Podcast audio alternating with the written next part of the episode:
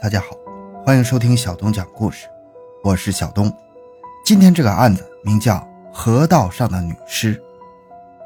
二零一六年十二月四日，常州市天宁区居民王丽带着小孩到浴室去洗澡。出门之前，妻子还在家里。等他回来的时候，妻子却不见了。虽然妻子有晚饭后散步的习惯，但不可能这么晚还不回来。他给妻子打电话，第一个电话打通了，但没人说话。在打第二个电话的时候，电话就关机了。回到现场，寻找真相。小东讲故事系列专辑由喜马拉雅独家播出。一夜漫长的等待之后，王丽再也坐不住了。天一亮，他就到派出所报警了。警方调取了王丽居住小区的监控，画面显示，王丽的妻子秦晴晚上十七点二十五分下班回家，随后十九点十九分开车驶出小区，期间并没发生什么异常。王丽称，妻子秦晴尚未取得驾照，平时是不开车的，他是趁着自己不在家的时候偷偷开车出去溜达一下。这一点虽然反常，但似乎也在情理之中。警方更关心秦晴当天晚上开车去了哪里，做了什么。警方一路追查监控，发现秦晴当天晚上一直开车到了龙城大道高架旁边一个叫“家家爱”的家居市场。下车之后，秦晴向停车场外走去，随后消失在画面中。家居市场北侧是一条健身步道，紧邻德胜河。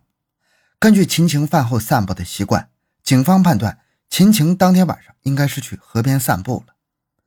步道边比较偏僻，晚上路灯昏暗，也没有监控。在走进一片昏暗的监控盲区之后，秦晴便人间蒸发了。随后的几天里，民警和王丽一起将这条步道和河里搜索了几遍，却始终没有任何发现。二零一六年十二月十日，也就是秦晴失踪后的第六天。王丽给警方打电话，说自己的妻子躺在河里，已经死掉了。这让警方很诧异，因为那条河警方已经搜索过几次了，没有发现尸体，怎么王丽妻子的尸体又会突然出现在河里呢？警方赶到现场之后，发现秦晴的尸体，不仔细看的话，的确很难发现。原来死者的衣物颜色和河底的淤泥颜色非常相近。在白天水面反光的情况下难以被察觉，但是王丽又是如何发现的呢？原来，在多次寻找妻子无果的情况下，王丽仍然没有放弃。这天上午，王丽再次沿着德胜河进行寻找，偶然间竟真的在河中发现了妻子的尸体。秦晴的尸体俯卧在一米深的河水里，脖子附近飘着一根绿色的绳子，死者衣物完整。没有与人打斗的痕迹，外套系在腰间，给人感觉就像是晚上散步走热了，脱下来系在腰间一样。死者身上的戒指、项链等物品也正常佩戴着，尸体表面也没有发现严重的外伤。在进一步检查死者身上的随身物品后，发现死者的手机、车钥匙、家门钥匙都不见了。警方对现场进行仔细的勘查。没有发现地面上有搏斗的痕迹，也没有发现血迹。警方围绕发现尸体的位置进行了打捞，但是没有找到死者的手机和钥匙。虽然没有发现死者有被人侵害的痕迹，但是河里水深只有一米，正常的话不可能淹死一个成年人。死者的死因还是引起了警方的怀疑。法医尸检发现。在死者的颈部有一道勒痕，通过比对，勒痕和现场发现的绿色绳索完全吻合。侦查员感到奇怪，为什么发现尸体的当天没有发现勒痕，后来尸检的时候却发现了呢？省厅的法医专家解释说，可能跟低温下尸体泡在水里有关，而绳索由于浸泡的时间过长，并未能提取到生物检材。此时。警方内部出现分歧，有人说也可能是秦晴自己勒死自己的。但另一派认为，人如果自己勒死自己，那在临近昏迷时必须得有东西固定住绳索，否则一旦勒昏迷，人会不自觉地松手，就不可能自己勒死自己了。但是这一派的观点却在接下来的调查中遭到了不少的质疑。警方在调查中发现，秦晴有自杀倾向。秦晴有在网上记录心情的习惯，而秦晴最近的记录中多次流露出失望和伤心的情绪。他失踪的当晚的最后一段记录是：“再也没有继续下去的必要了。”在秦晴的记事本中，民警还找到了一句话：“静静地躺在河道上。”而秦晴被发现的时候，确实也是躺在河道里。对于秦晴记录的这些内容，丈夫王丽表示毫不知情。显然，二人之间的感情存在一些隔阂。而王丽发现尸体时的说辞也一度引起警方的怀疑。警方针对王丽展开调查，却发现案发当晚王丽没有作案时间。那难道秦晴真的是自杀吗？但是法医坚决反对这种说法。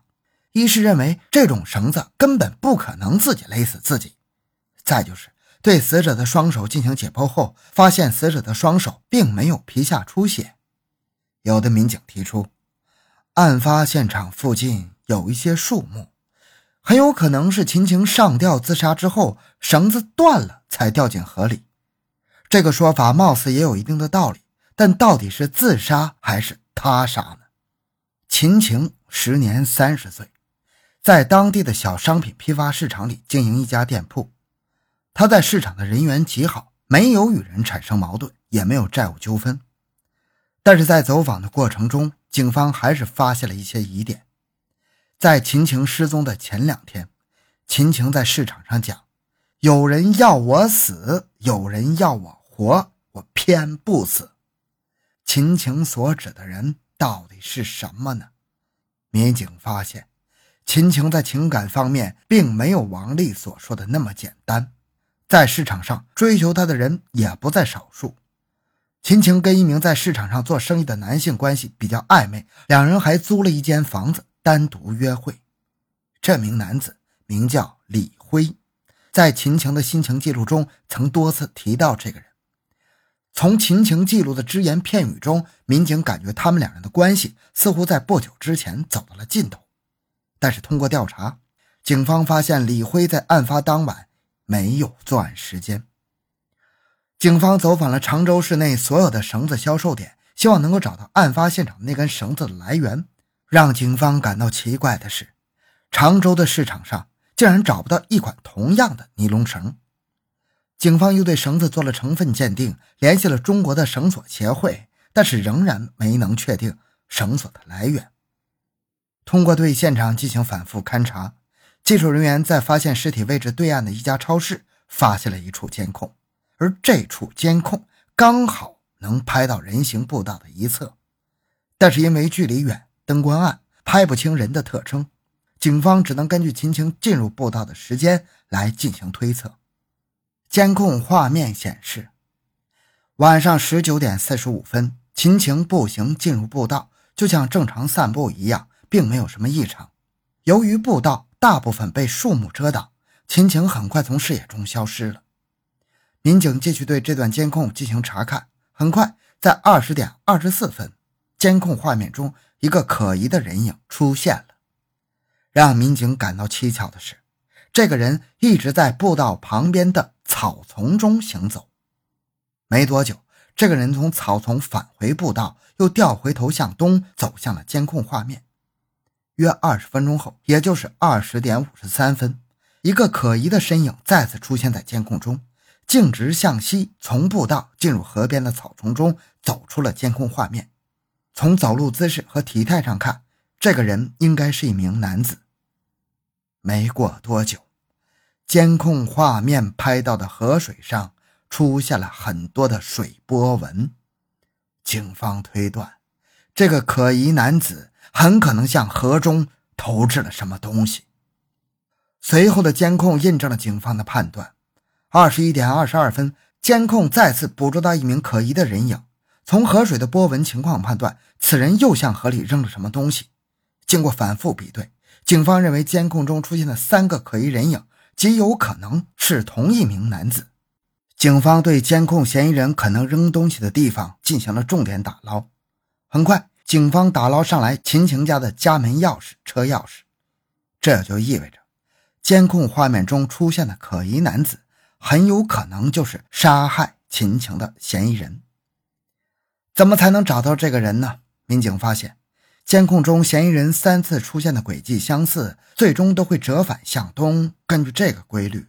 警方在步道东侧将近一百码的地方找到了一处监控，但是这个监控拍到的画面几乎都被茂密的树木挡住，只能依稀根据光点闪动来判断有人进出。根据这个几乎无法看清的白点，警方锁定了这名嫌疑人进入现场的时间。警方又根据这个时间调取了周边大量的监控，在一处三岔路口的监控里，警方发现一个。骑电动车的男子非常可疑。画面中，这名骑电动车的男子并没有选择正常的行车道路，而是突然拐上了路边的人行道，好像在故意躲避监控。这辆可疑的电动车最终消失在现场附近。直到第二天早上六点多，民警才在监控画面中再次捕捉到了这名骑电动车男子离开的身影。最终，这辆电动车驶入了天明区的。一处小区，几乎一整晚，这个男子都是停留在现场附近。通过走访，这名男子的身份浮出水面：王某，江西人，已婚，在常州经营一些小本生意，经济状况并不好，因欠银行贷款已被银行起诉。王某具备作案时间和动机，但是因为监控录像无法完整的衔接。王某与出现在岸边的可疑男子始终无法关联起来。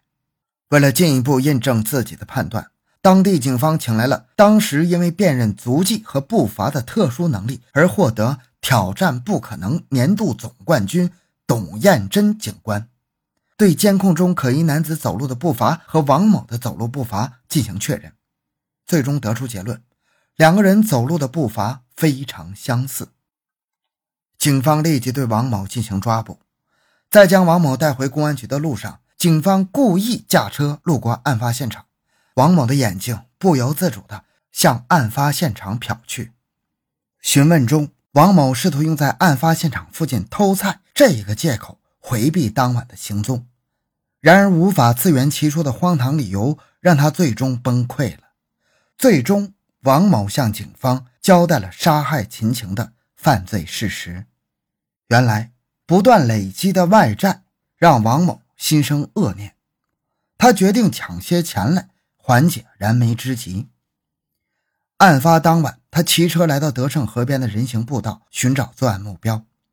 没一会儿，王某发现独自一人进入步道散步的秦晴，王某就喊了一声“美女”，想试探一下秦晴。秦晴骂了一声“神经病”。但是王某的试探并没有引起秦晴的警觉，他依旧低头看着手机，往前走着。王某悄悄跟着，看到周围没人，便使用自己制作的绳索将秦晴拖入路边的草丛。拖拽中，秦晴被活活勒死。王某发现秦晴的身上并没有携带现金，便将秦晴的尸体抛入河中。而之所以没有拿走秦晴的首饰，是因为王某觉得，如果去出售首饰会留下证据，他抢劫的目的是奔着现金去的。至此，这起案件终于水落石出，等待王某的将是法律的制裁。好，这个案件讲完了。小东的个人微信号六五七六二六六，感谢您的收听，咱们下期再见。